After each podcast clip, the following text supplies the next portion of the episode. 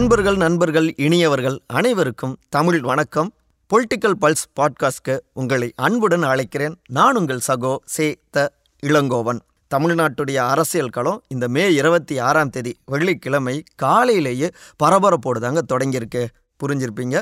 Sitting அமைச்சரான திரு செந்தில் பாலாஜி. அவர் தொடர்புடைய கிட்டத்தட்ட ஒரு நாற்பத்தைந்து இடங்களில் அதிரடி ரைடையும் நடத்தியிருக்காங்க வருமான வரித்துறையினர்.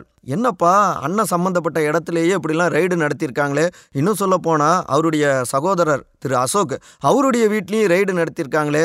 என்ன இப்படி பண்ணுறாங்க அப்படின்னு கொதித்து எழுந்து விட்டார்கள்.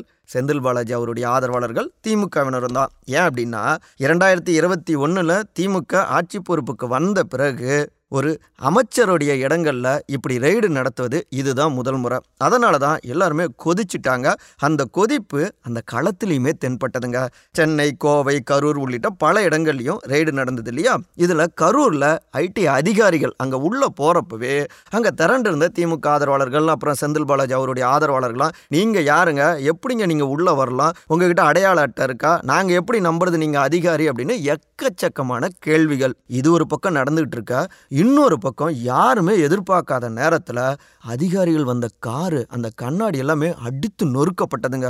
என்னப்பா எது ஏதோ நடக்குது அப்படின்னு எல்லோருமே அதை பார்த்த எல்லோருமே ரொம்பவே அதிர்ச்சி அடைஞ்சாங்க. இதெல்லாம் கடந்து தான் உள்ளுக்குள்ளார அதிரடி சோதனையும் நடந்துட்டு இருந்ததுங்க. அதே நேரத்தில் இங்கே செய்தியாளர்களை சந்தித்தார் அமைச்சர் செந்தில் பாலாஜி. ஏங்க இந்த மாதிரியான சோதனையெல்லாம் நாங்கள் ஏற்கனவே பார்த்துருக்கோம். அதனால் ஒன்றும் பிரச்சனை கிடையாது. தவறு யார் செஞ்சுருந்தாலும் அவங்க மேலே நீங்கள் நடவடிக்கை எடுங்க. அது குறித்து எந்த விதமான கவலையும் இல்லை. இதில் ஒன்று என்னுடைய வீட்டில் எங்கேயுமே ரெய்டு நடத்தலைங்க. என்னுடைய சகோதரர் அப்புறம் நண்பர்கள் உறவினர்கள் இங்கே அவங்களுடைய வீடுகளில் தான் சோதனை நடந்தது. இதில் முக்கியமாக சோதனைக்கு வந்த அதிகாரிகள் வீட்டோட கதவை திறக்கிறதுக்கு கூட அது வரைக்கும் கூட அவங்க காத்திருக்காம அந்த செவுரெல்லாம் ஏறி குதித்து அவங்க போனாங்க இதெல்லாம் எப்படிங்க ஏற்றுக்க முடியும்? அப்படின்னு செந்தில் பாலாஜி பேசியிருந்தாரு. என்ன அப்படின்னா அவங்களுடைய இடங்கள்ல ரெய்டு நடத்துகிறப்ப பூட்டி இருந்தது. உடனே ஐடி அதிகாரிகள் அந்த செவுரை ஏறி குதித்து உள்ளே போகிறாங்க அந்த காட்சிகள் எல்லாமே சமூக வலைதளங்களில் இதில் வீடியோவாக வெளியாகிடுச்சு. அதை வச்சுட்டு தான் செந்தில் பாலாஜி இப்படி சொல்கிறாரு நீங்கள் இப்படிலாம் போனதால தான் வெளியில் சில பல கோபத்தில் அசம்பாவிதம் நடந்துருச்சு அப்படிங்கிற ரீதியில் அவர் பேசியிருக்காரு. அதே தான் அவர் வாய்மொழியாக சில விரும்பத்தகாத சம்பவங்கள்லாம் நடந்திருக்கு தெரிஞ்சிருக்கு. இதெல்லாம் பார்த்துட்டு தான் நாங்கள் வந்துட்டு கரூருக்கு எல்லோரையும் அழைச்சி கட்சி நிர்வாகிகள்கிட்ட நீங்கள் எல்லோருமே கலைஞ்சி போங்க அப்படின்னு நான் சொன்னேன் அப்படின்னு பேசியிருந்தாரு. இதெல்லாம் கடந்து முக்கியமாக இன்னொன்று ஒன்று சொன்னாருங்க. ரெண்டாயிரத்தி ஆறாம் ஆண்டு தொடங்கி இன்னைக்கு வரைக்கும் நானும் என் குடும்ப உறுப்பினர்களோ ஒரு சதுரடி நிலத்தை கூட எவ்வளோ ஒரு சதுரடி நிலத்தை கூட வாங்கலை. இனியும் நாங்கள் வாங்க மாட்டோம். ஏன்னா மக்கள் கொடுத்த அங்கீகாரமே போதுமானது அப்படின்னாரு. ஒரே போட போட்டாருங்க. இங்கே இப்படி பேசிட்டு இருக்காங்களே இன்னொரு பக்கம் திமுகவுடைய அமைப்பு செயலாளர் திரு ஆர் எஸ் பாரதி. அவருமே இரண்டாயிரத்தி இருபத்தி நாலில் எங்களுடைய முதலமைச்சர் திரு மு க ஸ்டாலின் அவர் தாங்க ஸ்டாரு.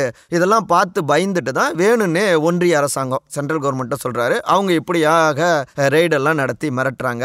எங்களுக்கு எந்த விதமான பயமும் இல்லை. நாங்கள்லாம் எமர்ஜென்சியே பார்த்தவங்க. எங்ககிட்டயே வா.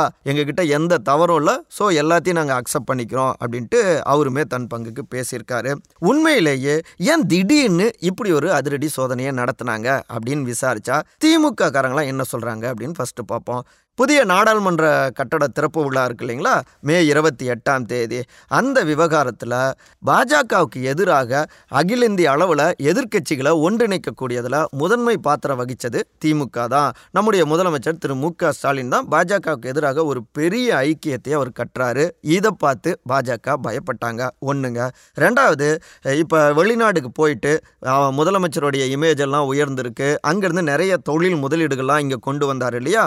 இந்த திராவிட மாடல் அகில இந்திய அளவில் பல்வேறு மாநிலங்களையும் திரும்பி பார்க்க வைக்குது. இதுவுமே பாஜகவுக்கு அச்சுறுத்தலை ஏற்படுத்துது. மூணாவது கர்நாடக தேர்தலில் பார்த்தோம்னா பாஜக தோல்வியை சந்திச்சாங்க. காங்கிரஸ் அமோக வெற்றி அடைஞ்சாங்க. ஸோ இந்த தோல்வியும் நாடு முழுக்கவே எதிரொலிக்குது.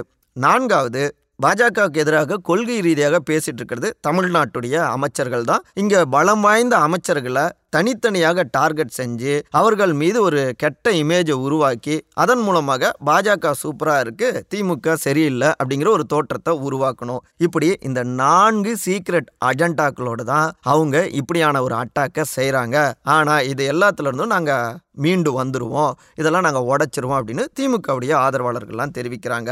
சரி சென்ட்ரல் கவர்மெண்ட்டில் இருக்கக்கூடிய சில முக்கியமான அதிகாரிகள் இந்த புலனாய்வு அதிகாரிகள் அவங்க தரப்பில் என்ன சொல்கிறாங்க அப்படின்னா இங்கே தமிழ்நாட்டில் பார்த்தோம்னா சமீபத்தில் கள்ளச்சாராயம் விஷச்சாராயம் அதில் கிட்டத்தட்ட இருபத்தி மூணு பேருக்கு மேலே வந்துட்டு பலியானாங்க இல்லையா? ஒட்டுமொத்த நாட்டிலையுமே அதிர்ச்சியை ஏற்படுத்தினது இல்லையா? அதில் பல வில்லங்கங்கள் பின்னணியில் இருக்குது அது சம்மந்தமாக நிறைய புகார்கள்லாம் வந்தது இல்லையா? ஏன்னா கள்ளச்சாராயம் ஆறாக ஓட ஆரம்பிச்சிருக்கு. மிகப்பெரிய அளவில் நெட்வொர்க்கு அதில் வருமானமும் இருக்குது இது ஒன்றுங்க அடுத்து டாஸ்மாக் மீது எழுந்திருக்கக்கூடிய அந்த அதிருப்தி தமிழ்நாட்டு மக்கள்கிட்ட எழுந்திருக்கிற அந்த அதிருப்தி. இதுக்கப்புறம் கள்ளச்சாராயம் முறைகேடுகள் அப்புறம் போலி மதுபானங்கள் இங்கே விற்கப்படுது.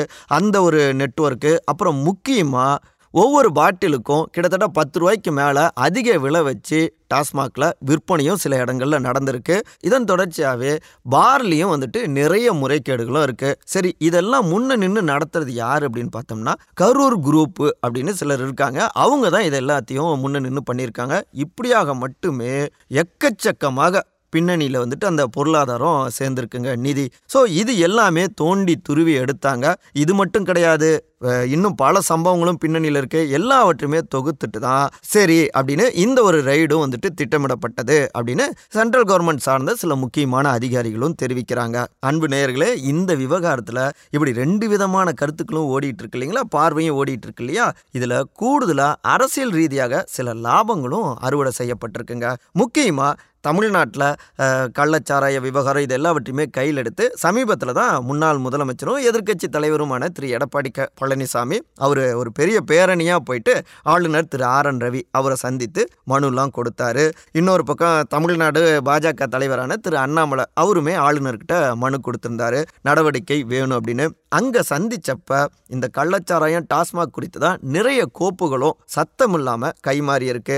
அந்த ஃபைல்ஸ் எல்லாமே அங்கே போகவும் தான் அதன் தொடர்ச்சியாகவும் தான் இப்படியான அடுத்தடுத்த நடவடிக்கைகளும் எடுக்கப்பட்டிருக்கு அப்படின்னு அந்த பக்க கட்சிக்கார சோர்சஸ்லேருந்தும் தகவல்கள் வருதுங்க. ஸோ திமுக ஒரு சிறப்பான ஆட்சி செய்கிறோம் அப்படின்னு அவங்க சொல்லிக்கிட்டு இருக்காங்க. ஆனால் உண்மையிலேயே மக்கள் விரோத ஆட்சி தான் திமுக செய்கிறது அப்படின்னு எதிர்க்கட்சி தளத்தில் இருந்து இவங்க அதை எதிர்க்க தொடங்குறாங்க. அந்த இமேஜை உருவாக்குறது திமுகவுடைய அரசியலாகவும் இருக்கு. இப்படியாகத்தான் இந்த கட்சிகளுக்கு இடையே லாப நட்ட கணக்குகளும் சத்தம் இல்லாமல் இதில் பயணிச்சிட்டு இருக்குங்க. இந்த கணக்குகளுடைய தொடர்ச்சியா மிக முக்கியமா சித்தாந்த போர் கொள்கை போரும் இதற்கு பின்னணியில இருக்கு. பாஜக முன்வைக்கக்கூடிய அந்த கொள்கைக்கு நேர் எதிரான கொள்கை கொண்டது திமுக. திமுக தான் அகில இந்திய அளவுல பாஜகவுக்கு எதிரான ஒரு வலிமையான அணியை கட்டி கொண்டிருக்காங்க. ஸோ பாஜகவை வீழ்த்த திமுக முயற்சி செய்து திமுகவை வீழ்த்தணும்னா திமுகவை சுருக்கணும்னா அவங்களுடைய அமைச்சர்களை டார்கெட் பண்ணணும் அப்படிங்கிற அந்த விஷயத்த பாஜகவும் கையில் எடுத்திருக்காங்க. டெல்லியோட டெல்லியுடைய பாலிடிக்ஸ் இதுதான். ஸோ இப்படியாக ஒரு வார் ஓடிக்கிட்டு இருக்கு இந்த விஷயங்கள் எல்லாமே முதலமைச்சர் திரு மு ஸ்டாலின் அவர் வெளிநாட்டில் இருக்கார் இல்லையா? அவருக்கு உடனுக்குடன் இந்த ரெய்டு உள்ளிட்ட எல்லா அப்டேட்ஸுகளும் போயிருக்கு. சரி என்ன நடந்துகிட்டு இருக்கு பாருங்க அப்படின்னு தங்களுடைய சகாக்களுக்கும் உத்தரவு போட்டிருக்காரு. அது மட்டும் இல்லாமல் நமக்கு குடைச்சல்கள் கொடுக்கக்கூடிய எதிர்க்கட்சிகள் அவங்களுடைய ஒட்டுமொத்தமான அந்த மாஜிக்களுடைய ஃபைல்ஸ் எல்லாமே ரெடி பண்ணுங்க அப்படின்னும் உத்தரவும் பறந்திருக்கு. இதெல்லாம் வச்சு பார்க்குறப்ப ரெண்டு கட்சிகளுக்கு இடையிலான அந்த போருங்கிறது இப்போதைக்கு முடிய போகிறதில்ல அப்படிங்கிறத புரிஞ்சிக்க முடியுது. இப்படியான ரெய்டுகளும் இன்னும் இன்னும் அதிக அளவில் வெளிப்பட்டாலும் ஆச்சரியப்படுவதற்கு இல்லை அப்படிங்கிறதையும் புரிஞ்சிக்க முடியுது. ஏன்னா ரெண்டாயிரத்தி இருபத்தி நான்கு நாடாளுமன்ற தேர்தலுக்கு இன்னும் ஓராண்டு தாங்க இருக்குது இந்த ஓராண்டிலும் ஒவ்வொரு நிமிடமும் அரசியல் களத்தை பொறுத்த வரைக்கும் திக் திக் திக் திக் மொமெண்ட்டு தாங்க. ஓகே நேயர்களே இனிய நேயர்களே இவ்வளோ நேரம் பொறுமையாக எல்லாவற்றையுமே கேட்டீங்க. உங்களிடமிருந்து விடை பெறுகிறேன். அதற்கு முன்னாடி இதே போன்ற அரசியல் பரபரப்பான செய்திகள் அதனுடைய பின்னணிகள் இவை எல்லாமே உடனுக்குடன் தெரிஞ்சுக்கணுன்னா நம்முடைய பொலிட்டிக்கல் பல்ஸ் பாட்காஸ்ட்டை அதை மறக்காமல் ஃபாலோ பண்ணுங்கள் நிறைய நட்சத்திரங்களை தட்டி விடுங்க ரேட் பண்ணுங்கள் அவ்வளோதாங்க நன்றி. வணக்கம்.